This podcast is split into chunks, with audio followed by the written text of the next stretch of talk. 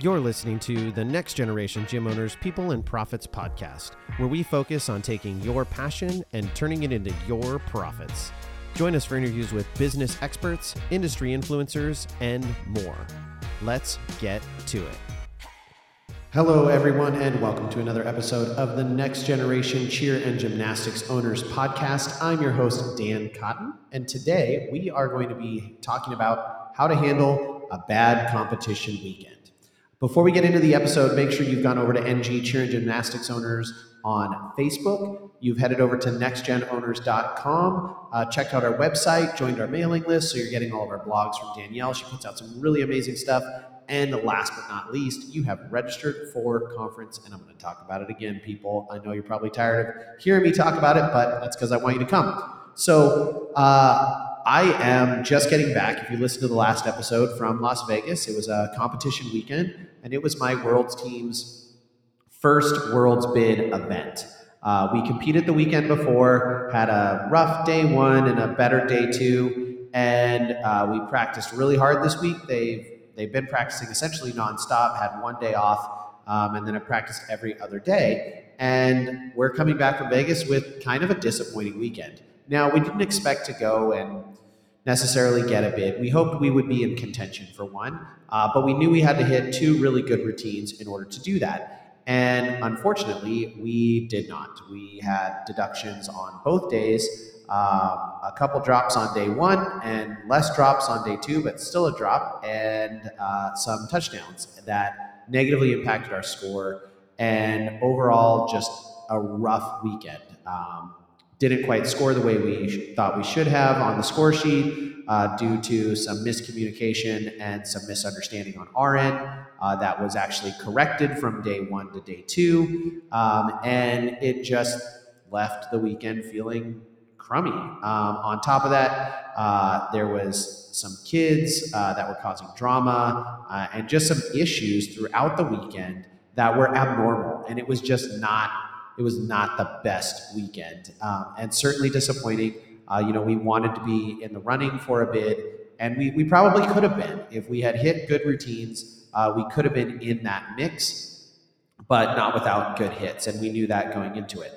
Um, so, leaving the weekend, and, and I've already started this process, but I wanted to talk about the strategies that I use as a gym owner and as a coach to really set teams up for success and recover from and handle a bad competition weekend because the reality is you're probably going to happen to have someone have this happen at one point in time. Like you're going to have a bad competition weekend. It's not going to be perfect. And that is just kind of an inevitability of sport. Uh, no one is perfect all the time as much as we want to be. And our sport is a sport that uh, really breeds a focus on perfection. And it is it is important to understand that that is just a part of the game, both in gymnastics and in cheer. That people just kind of expect perfect execution. They expect perfection at all times, and that is not really uh, a human trait. So, how do you handle that? Well, as usual, I'm going to give you three kind of things that I use to approach it and talk you through kind of what I've already been doing. So, number one is reframe, reorient, and give a plan to your athletes. Number two is to find good things from a bad experience. And number three is focus on culture, execution, and investment when you return.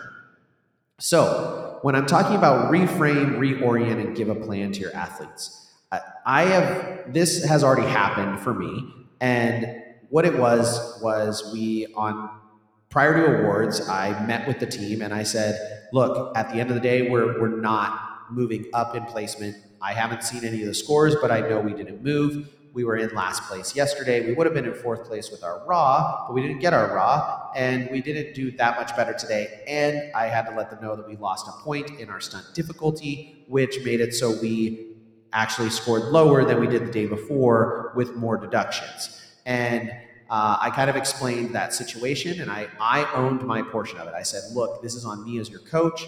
I didn't understand the score sheet correctly on this matter, and I was actually informed incorrectly the weekend prior. We had performed very similarly um, in terms of the routine. There was a drop in the same area last week, and I had kind of uh, assumed that it was correct when we got the same uh, stunt difficulty score the next or the first day at American. I, I was under the assumption that my understanding of how it was assessed was correct and came to find out that they corrected it on day two. They pointed out where and how it is that the score sheet makes it that way. Um, I, they're right. I'm not going to sit here and say that they're wrong. I do think I was, and I told them, I said I was told the opposite last weekend, but I'm hearing this from the the people, like the the top people um, who handle scoring, were there, and they said no, that's actually incorrect, and this is how it is.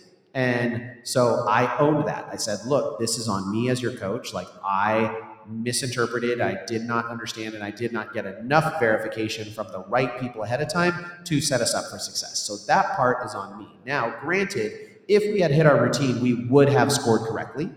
But because we had the drop, we did not get credit for the skill. And I told them that too. I said, look, we, we had a drop. We didn't get credit for the skill. And I thought these additional skills we did hedged our bets, and they don't. They don't matter at all. And so that was, I was owning my portion of it. I was making sure they understood that they still owned a portion of it as well. And then I went to, uh, the, so I reframed kind of the, the weekend and I said, look, this is not about, uh, this is not about just this weekend and this score sheet. We knew coming into it that we were not going to be absolutely crushing life. We aren't like we are. This was a weekend where of the 18 worlds teams, 15 of them, their programs or their teams have either won worlds or placed in the top three at worlds in the last two years. So these are all really, really good programs. And so to go up against those and even be in contention and be competitive is is an awesome thing. And although we weren't as competitive as we want to be, we were still competitive and would have been with a hit. And so that tells I'm like, you know, it tells us we're on the right track, but we got to execute better.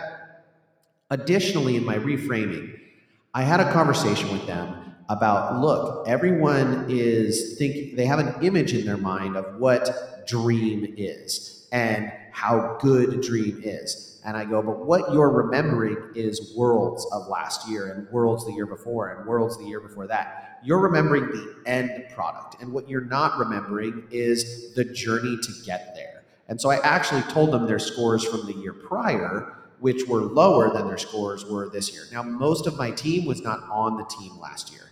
I only have four veterans from that team of uh, like 16 people, and this year I have 15 people. So only four were on the team last year. And so it's a lot of new people. So I had to reframe it for them and say, look, you may feel like we're failing and we're on a bad path, but we're not. I need you to trust that I'm capable of, if you trust in me and we work hard, of getting you to where we want to be by the time we get to the end of season. But it is a journey, it's a marathon, and it's not a sprint. So that was my reframing. And then reorienting was letting them know kind of where we needed to focus. And that that that's kind of a reframe and reorient in reorienting to it's not just about this weekend, it's about the long term and also letting them know what my main expectations were moving forward. And one of those had to do with character and reorienting on our gym values and our team value, which is our, our initialism we have for the team, which is a top secret thing we don't share with anyone. Um, but the letters are OTOL, it's on our uniform, and it's a really, really big deal. And reframing them and reorienting them to that as being a, a centerpiece and a focus. And talking through some of the, the side drama and the side issues that had come up throughout the weekend and letting them know in no uncertain terms that those didn't that didn't align with our core values in the gym and it needed to be done. And obviously the advantage of being in vegas is i get to say things like you know the phrase what happens in vegas stays in vegas all that drama it stays in vegas we're done we're moving on if you've said something about someone that you shouldn't have i need you to go seek that person out and make an apology uh, and we actually had some kids go and apologize to teammates about, you know, maybe they weren't as supportive as they could have been. Of course, they're kids, and so they minimize and they don't want to acknowledge well that they said something badly. But it it was a really good kind of reset point for our athletes. And then lastly is give a plan to your athletes. let them know what you're going to do moving forward. Now we i was a little bit of a crazy coach at this moment and we, there was an open practice area which i totally forgotten about because i would have used it before uh, but there was an open mat area and i was like hey guess what? We're going to awards. We're going to accept our last place uh, in our division banner and then we're immediately going next door and we are going to practice. And we are going to i told you guys to get ready for extra practices. They start right now and we're going to stunt a little bit and we're going to get a plan moving forward of what we're going to hit the ground running with when we come back to the gym on Tuesday. And what this allowed us to do is build some stunts, try some things out, leave on a note where the athletes are feeling like, okay, coach has a plan, coach knows what he's doing and how he's going to fix the issues. And now we know what we're getting into when we come back to the gym. And having that plan and getting them to focus on the future was really important. And not just for them but also for the parents because the parents all sat outside and watched and they watched us building these new stunts and starting to hit them right away. And I'm, we're solving a problem we're hitting new stunts and the parents are like oh that actually looked doable. That looked good. Like okay i see where we're going. Because we have a month to get ready for our next World's spin event and that's really our next event. So we are you know single-mindedly focused on making those corrections and getting things where they need to be. So having that opportunity to give a plan to them now if you don't have that option you don't have the ability to practice where you're at then that plan can be communicated via a text message or it can be communicated via a live video or it can be communicated via a voice memo to your team or going through, uh, you know, a slow mo coach's eye. I know coach's eye doesn't really exist anymore. Review where you're highlighting things and talking through things and sending that to the, your athletes. There's a number of ways that you can kind of go through those things and give them your plan if you cannot actually practice in the moment and you don't have that opportunity. We were just fortunate enough to have that opportunity, and I felt like it was too awesome to not take advantage of it. They were already in uniforms and full cheer gear, so we could go and practice really quick. And I'm talking, it took us 15 minutes of work. That's all we were doing. Number two is to find the good things from a bad experience. And I know that is really hard to do in the moment, uh, and it, it takes time to let the good supersede the bad okay? Because i i went to accuscore and got told yeah no your understanding is wrong and we scored you wrong on day one. Like they flat out said and he's right like nick is a is great to work with. We have gone head to head a couple times in accuscore sometimes he agrees with me sometimes he doesn't but we're always very respectful with one another and you know he was like what i would tell you is you got away with one on day one and based off of the understanding of the score sheet, we, we did get away with one on day one.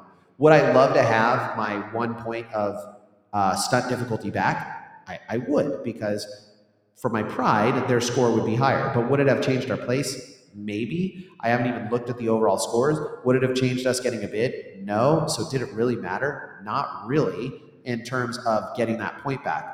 But what did matter and what the good is, is I now know the absolute positive answer, and I now can make the changes that I need to make to set my team up for success. And I would way rather know now than continue to do it wrong moving forward or have an incorrect um, mental state about what I could and couldn't do to hedge my bets and ensure I, you know, get my baseline stunt difficulty, and then go into an event where we are closer to getting a bid and then shoot ourselves in the foot because I didn't understand it and I was told incorrectly previously. Because saying, well, I was told incorrectly, it doesn't change the fact that it was wrong. And this happens all the time with safety deductions too. Um, I can't tell you how many people I've talked to who go, well, we've done it like it all season, and then they get the deduction at Worlds or they get the deduction at Summit, and they go, well, did you submit it to USASF? Do you have the the legal ruling or to the open rulings? Um, did you submit it? And they go, well, no, we've just we've never gotten deducted for it. And they go, well, that doesn't matter. Like just because you've done it before, that just means you got away with it. And so the good is now I know. And heading into an event that is our most one of our more probable events to even get a paid bid at um, over this event, you know, we have a really good opportunity to get a paid bid, and definitely we should be able to get an at large if we hit solid routines and we score correctly. So this is actually setting us up for that success because now we know. And so I'm finding that good in the moment. On top of that, there is good in struggle. Teams that have strife and have challenges work harder. Uh, I mentioned, I think, on my last episode, or maybe I've just talked about it in our Facebook groups, but our first competition, my level four team, kind of pulled out a miracle. They wouldn't tell you that, but they pulled out a miracle and they pretty much hit their routine. They did technically have two stunt drops in the routine. They had one on day two that was like questionable. It was literally the end of the routine. They hit their last pose in their pyramid, and then a stunt came down quickly and her foot touched the ground, and they called that a major building fall. Or no, they just called it a stunt drop, sorry. And we ended up taking home an at large summit bid from that, which is super exciting, except I have not had of a team of 30 more than 18 kids at practice since we got our summit bid. And we have an event as soon as we come back from our Christmas break, which or holiday break, which starts uh, in one week. So my level four team is getting ready to not look good two weeks after they get back from break because they aren't taking it seriously and they aren't doing what they need to do. So there is advantages in not being as successful because after you achieve something that you've been working for, there's that feeling of like now I can relax, right? This is just like someone who has been on a diet and they've done, you know, they set their this is my diet, this is my goal, I'm going to lose X amount of pounds. And then they go, okay, diet's over. And what do they do? They binge. They go hard. They eat all the pizza and all the ice cream and all the cake and they eat all the things. And they they like just go completely backwards on what they were accomplishing. And the same thing is really easy to happen mentally as an athlete is okay, we got our bid. Boom, we can relax. And that's absolutely not what you want. So some of the teams that I've had that have been the most successful at end of season events struggled all year long. Now that's not all the time, but the struggle keeps you hungry. And so that's another good. I'm, I'm finding the good things from the bad experience. Also, I'm learning who functions well under pressure and who doesn't. And I absolutely learned that one of my athletes is like so epically stressed out about dropping that she is inducing drops. She literally dropped the same stunt two days. Both times were 100% her errors. Uh, the first time she didn't even go for the skill, so I watered it down on day two. And then she dropped a very easy skill that she 150,000% has. And it didn't need to. It literally did not need to drop, but it did and it's because she, her stress and anxiety about that is so high. Well, now I know, and now I can find ways to orient the routine to set her up for success while also achieving the goals of the score sheet that we need to set up. Now, that's not me backing off, that's just knowing that I need to give her mental toughness training and I need to set her up for more success, or else it's going to negatively impact the rest of the routine, and that's not fair to her, and that's not fair to the rest of the team. So that's another good thing. I also learned that another one of my flyers and some of my other athletes, they perform great under pressure. They really, really thrive in that and they will step up to the plate. So that's also good to know who is confident and, and executes better in those moments. Number three, the other thing we want to do is we want to focus on the culture, the execution, and the investment of your athletes when you return. Now, I mentioned that oftentimes when you have those struggles, athletes are more invested. But really doubling down on what the culture of your team is going to be in those difficult moments is so important at these times. You want to make sure that you're really driving home what your culture is, who you are as a team, what is your identity when it comes to how you deal with struggle. Do you quit? Do you beat up on your teammates? Or do you double down? Do you work even harder? Do you do extra practices? Do you focus on executing even better? And so come back, focus on the culture and focus on the execution of what you're doing. Now, for us, we need to make some changes, and that's okay. But otherwise, we are just drilling down on how to execute better because that was ultimately what negatively impacted us is we didn't execute on things we were capable of doing. If we had, we would have scored well. But because we dropped skills and didn't get credit for them, then we did not execute in the way we were capable. So, focusing on that culture and focusing on that execution is so critical as you come out of a rough weekend.